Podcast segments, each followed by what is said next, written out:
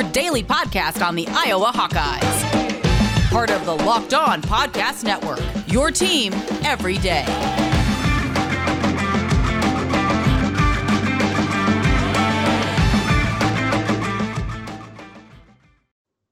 Welcome back, Hawkeye Nation, to a Tuesday morning episode of the Locked On Hawkeyes podcast, your daily podcast covering your Iowa Hawkeyes on the Locked On Podcast Network. As always, I am your host, Andrew Wade, and we have another great episode coming at you today. We're going to be reviewing the Iowa win over Maryland. What did we learn from that game? What are some of the shocks from that game?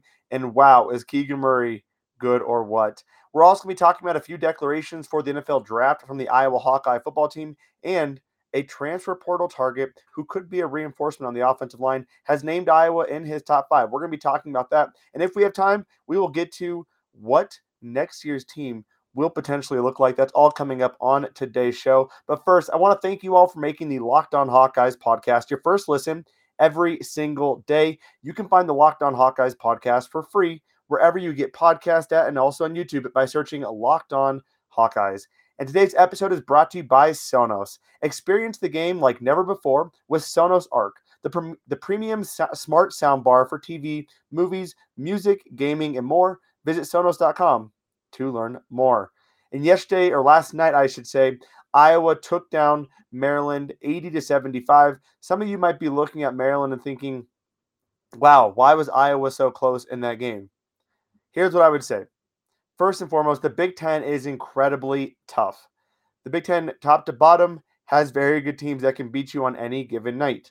Look at the fact that Wisconsin took down Purdue last night as well. Wisconsin was not expected to be a Purdue caliber team or even able to beat a Purdue caliber team.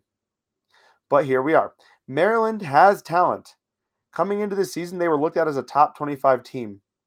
They have struggled in different parts of their game. They've struggled with consistency, they've struggled with rebounding, and they struggle with their shot. They have not been able to connect very much on deep shots to this point in this season. Now, in this game against Iowa, though, they made it close 36% shooting on three, 45.9% shooting from the field. Not great, but not bad. Their free throw shooting really hurt them, though 58.8%. Iowa wasn't much better at 63.2%. Rebounding was interesting though, and this is really where the game started to switch. Iowa got off to a nice run early in the game, up to a 12 point lead at one point. Maryland changes up their defense a little bit. They do a half court trap, they get the ball, they score quickly. All of a sudden, it's tied. And rebounding started to become a problem for Iowa again. We've seen rebounding be an issue for Iowa in the past, and it kind of resurfaced in the first half, the end of the first half in this game. Maryland was crashing the glass. They were getting a lot of offensive rebounds, and they were, you know, really uh, capitalizing on those second and third chance opportunities, which is what we've seen Iowa struggle with in their losses this season. Even in not in their losses, they've struggled with that a lot. Thankfully, Iowa coming out in the second half switched to more of a man defense. They did a great job of getting to the glass. Uh, several guys had good games from a rebounding perspective. Filip Rebraca finished with eight rebounds. Patrick McCaffery had five. When we heard from uh, Fran McCaffery, he really wanted Patrick to be in that five, six, seven range. And considering Patrick only played 21 minutes, really didn't seem like he had his game going in this game. Two of eight shooting, uh, missed a couple easy shots. Um, not exactly Patrick's best game. Joe Toussaint got four boards. Keegan Murray, of course, had eight boards. Iowa only losing the rebounding battle by four total boards. So overall, Iowa figured it out in this game. A couple things I want to cover about this game. Uh, Connor McCaffery, I thought, played a, a, an exceptional game despite having a very limited stat sheet. A lot of people I saw on Twitter were wondering why is Connor in this game, and Fran McCaffery actually answered this question in his post-game press conference, really alluding to the fact that when Iowa was playing their zone defense, Connor McCaffery was basically the captain back there on the wing, basically, or on the uh, on the block, basically saying, where every guy should be going at every given time. Connor McCaffery is basically a coach on the court for Iowa.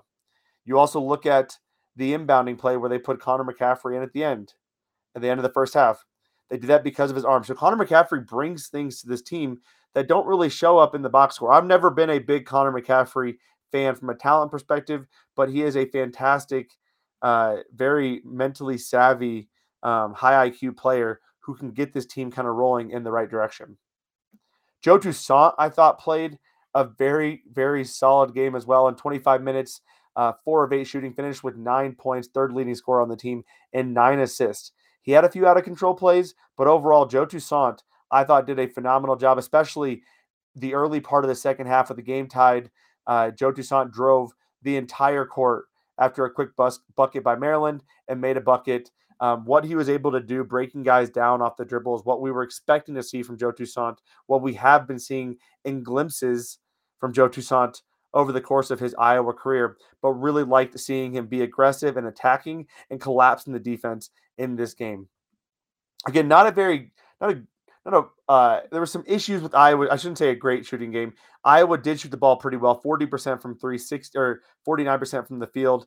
Uh, they had some issues late in that first half, um, middle parts of the second half, shooting the ball. But overall, Iowa did shoot the ball pretty well from three, uh, mostly coming from Keegan Murray, who hit five of six threes. Jordan Bohannon struggled in this game, one of five, one of four from three. Patrick McCaffery again, two of eight, one of two from three. Joe Toussaint hit a three. Tony Perkins, 0 of 2.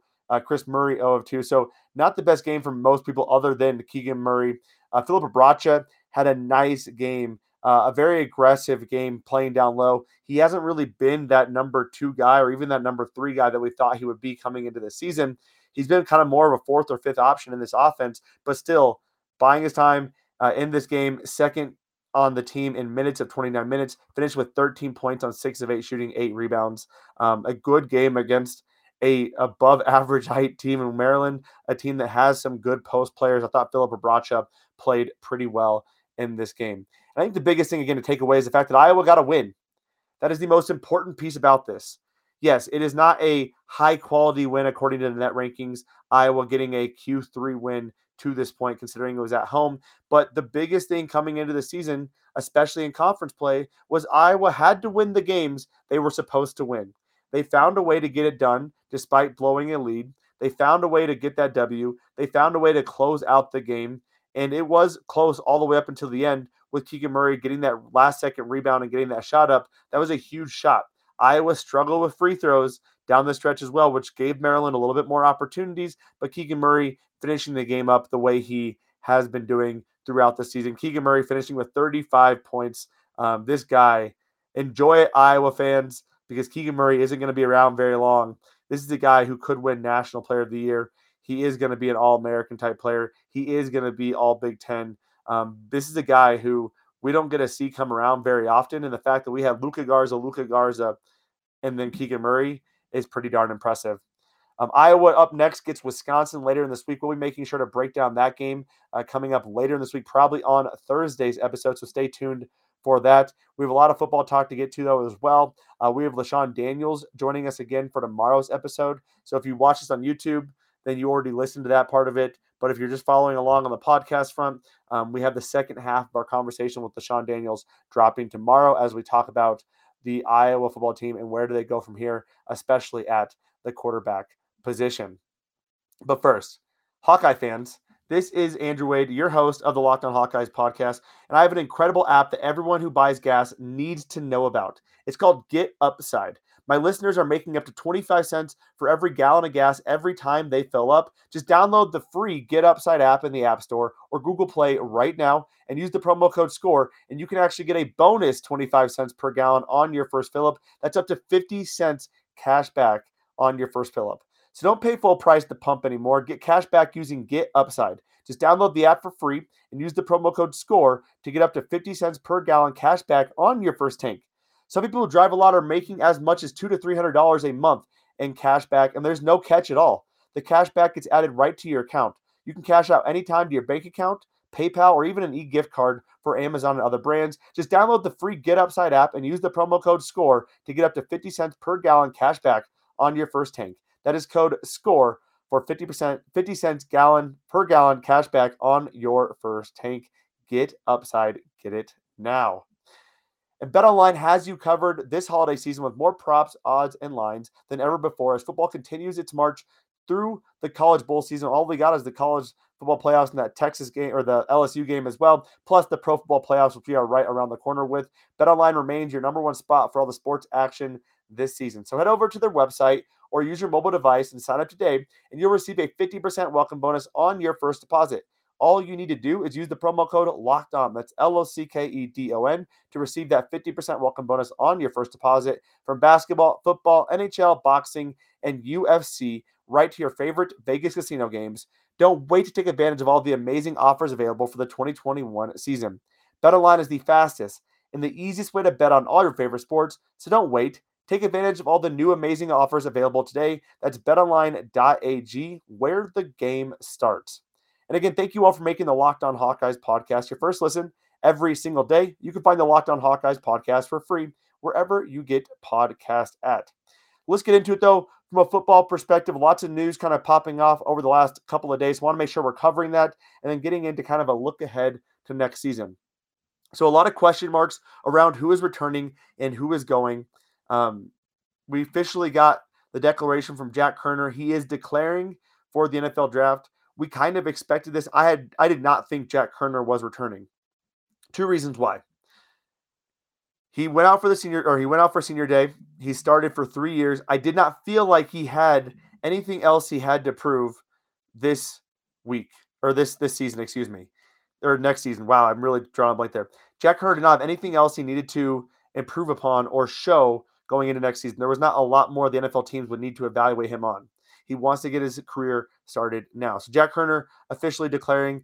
Uh, people have been asking about Xavier Williams. I don't believe he actually has any eligibility left. Plus, Xavier Williams has already said he's going to try his hand at the NFL. He's going to get into a bowl game and work out at pro day and try to make a name for himself at the NFL level. This is a guy who had NFL aspirations and was getting looks from NFL teams while he was at UNI. Couldn't crack the the two deeps for a long time. Couldn't get on the field for Iowa.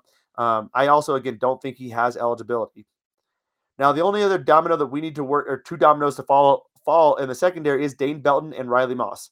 I'm pretty sure Riley Moss is gone. If his knee is 100% healthy, he's probably probably going to leave and go to the NFL.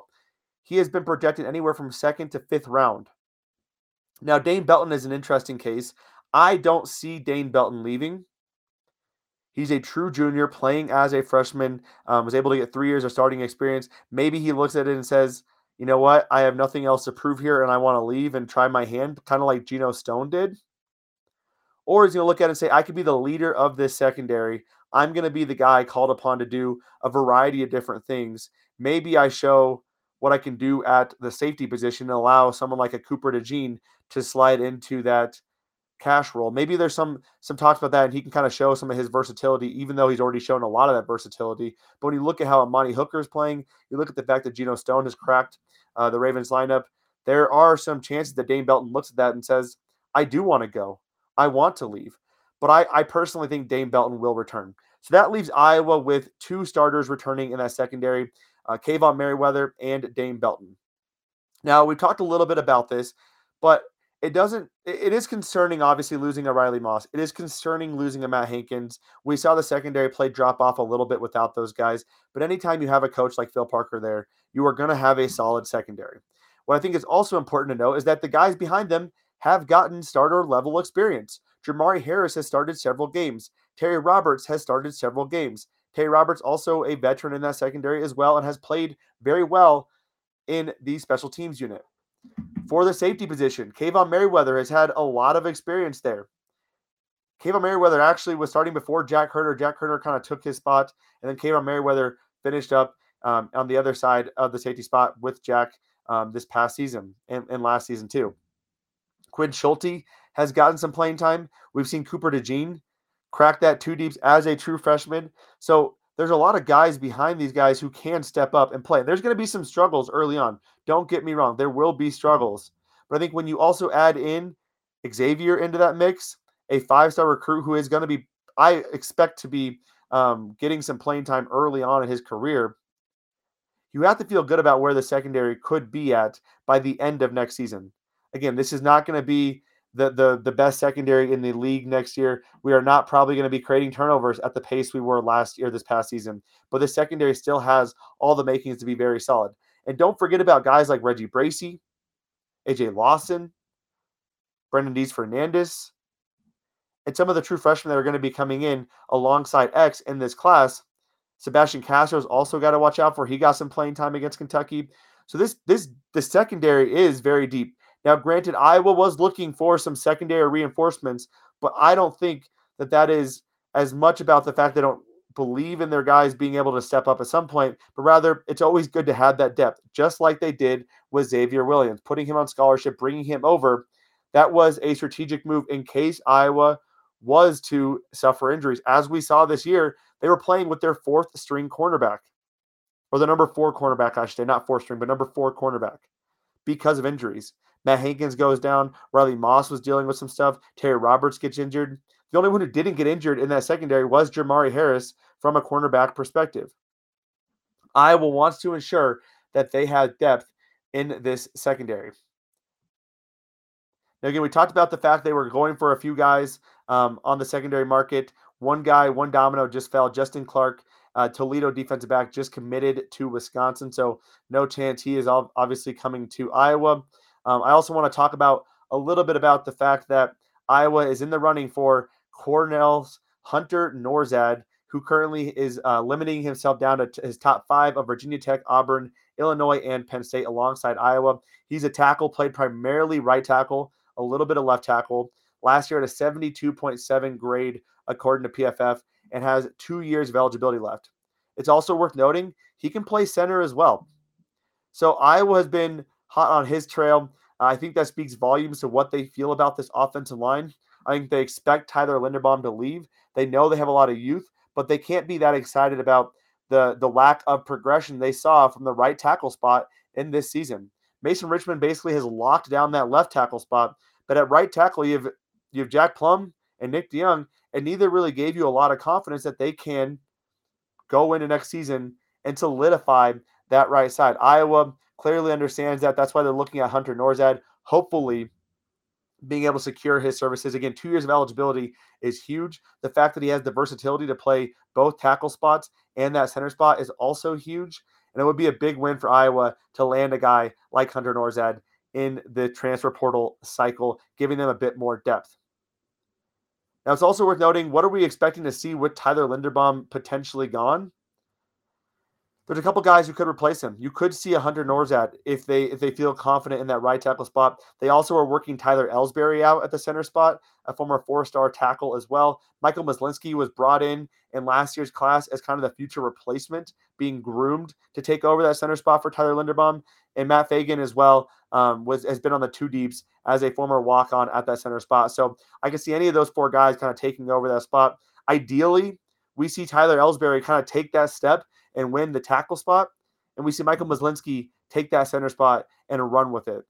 Now, I'm okay if Matt Fagan takes it as well, but I think Michael Myslinski has a lot of upside, has a very high upside, especially considering his pedigree uh, coming from a, a, father who has an NFL background as well. Um, there's a lot to like about Michael Myslinski. And it's also just nice to see some of our top recruits kind of perform the way we would expect them to.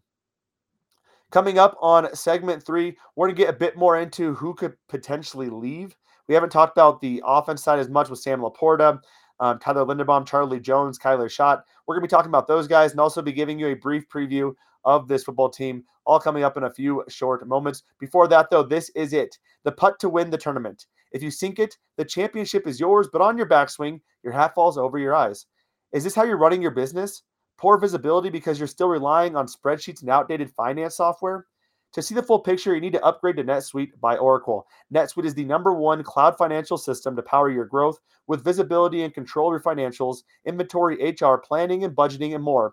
NetSuite is everything you need to grow all in one place. With NetSuite, you can automate your processes and close your books in no time while staying well ahead of your competition. Over 28,000 businesses already use NetSuite, so why aren't you? And for the new year, NetSuite has a new financing program for those ready to upgrade at netsuite.com slash locked. That's right. Head over to netsuite.com slash locked for the special one of a kind financing offer on the number one financial system for growing businesses. That's netsuite.com slash locked. All right, y'all. Before we take a break, we talked a little bit about the defensive side of the ball. Jack Koerner, Xavier Williams not coming back. What about on the offensive side of the football?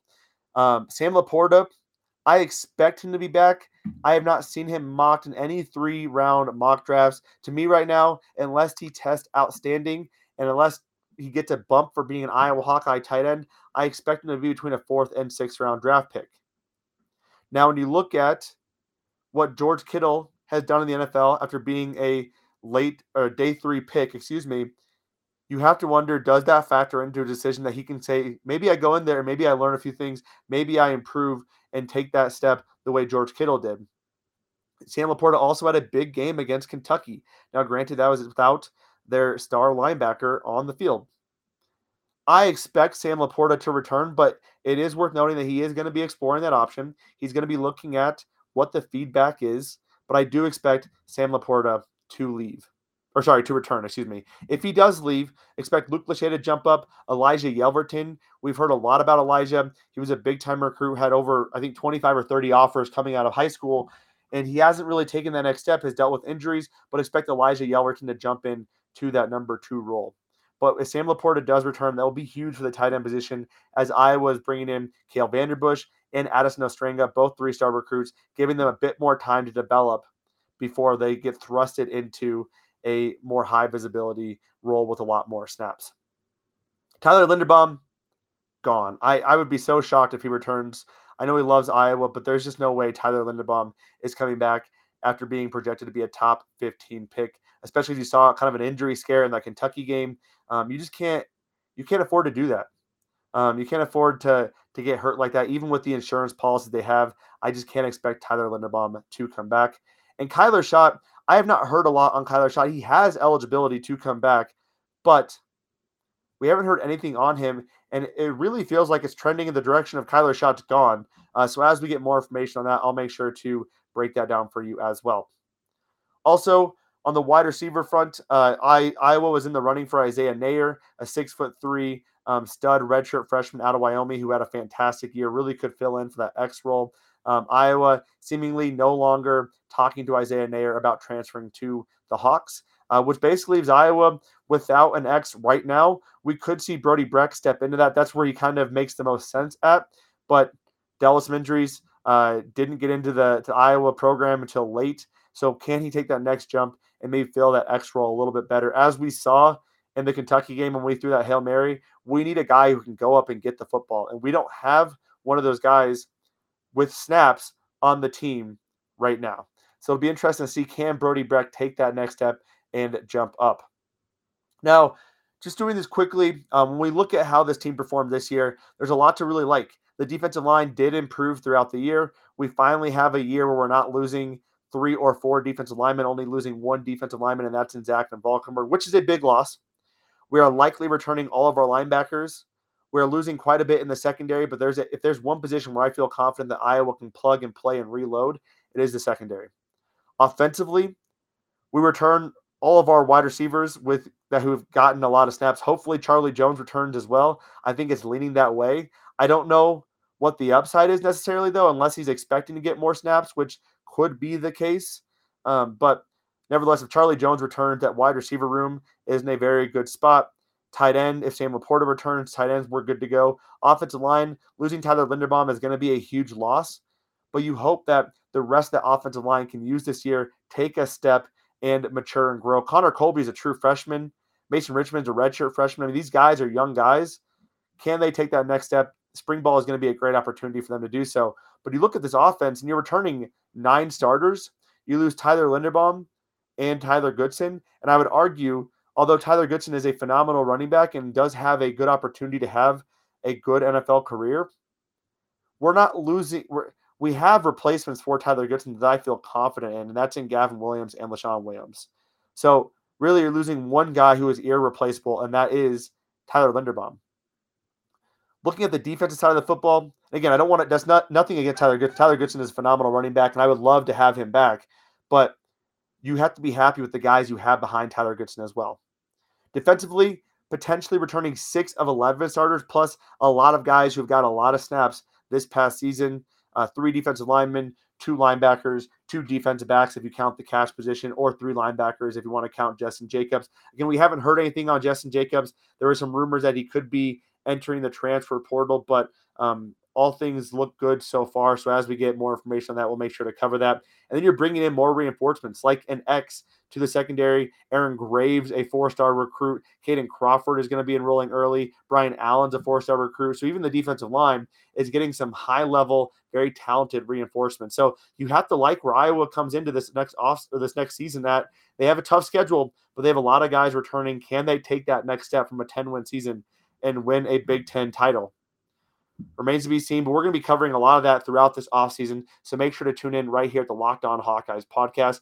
And we didn't talk about any betting things today, but if you want to know how to bet on three to four games every single day, you have to check out the Locked On Bets podcast hosted by your boy Q and handicapping expert Lee Sterling of Paramount Sports. They do a great job of breaking down three to four games and giving you the bets you need to make at betonline.ag. That does do it for our show today, though. Thank you all for tuning in to today's episode of the Locked On Hawkeyes podcast. Have a fantastic Tuesday, y'all. We'll be back tomorrow. And as always, let's go, Hawks.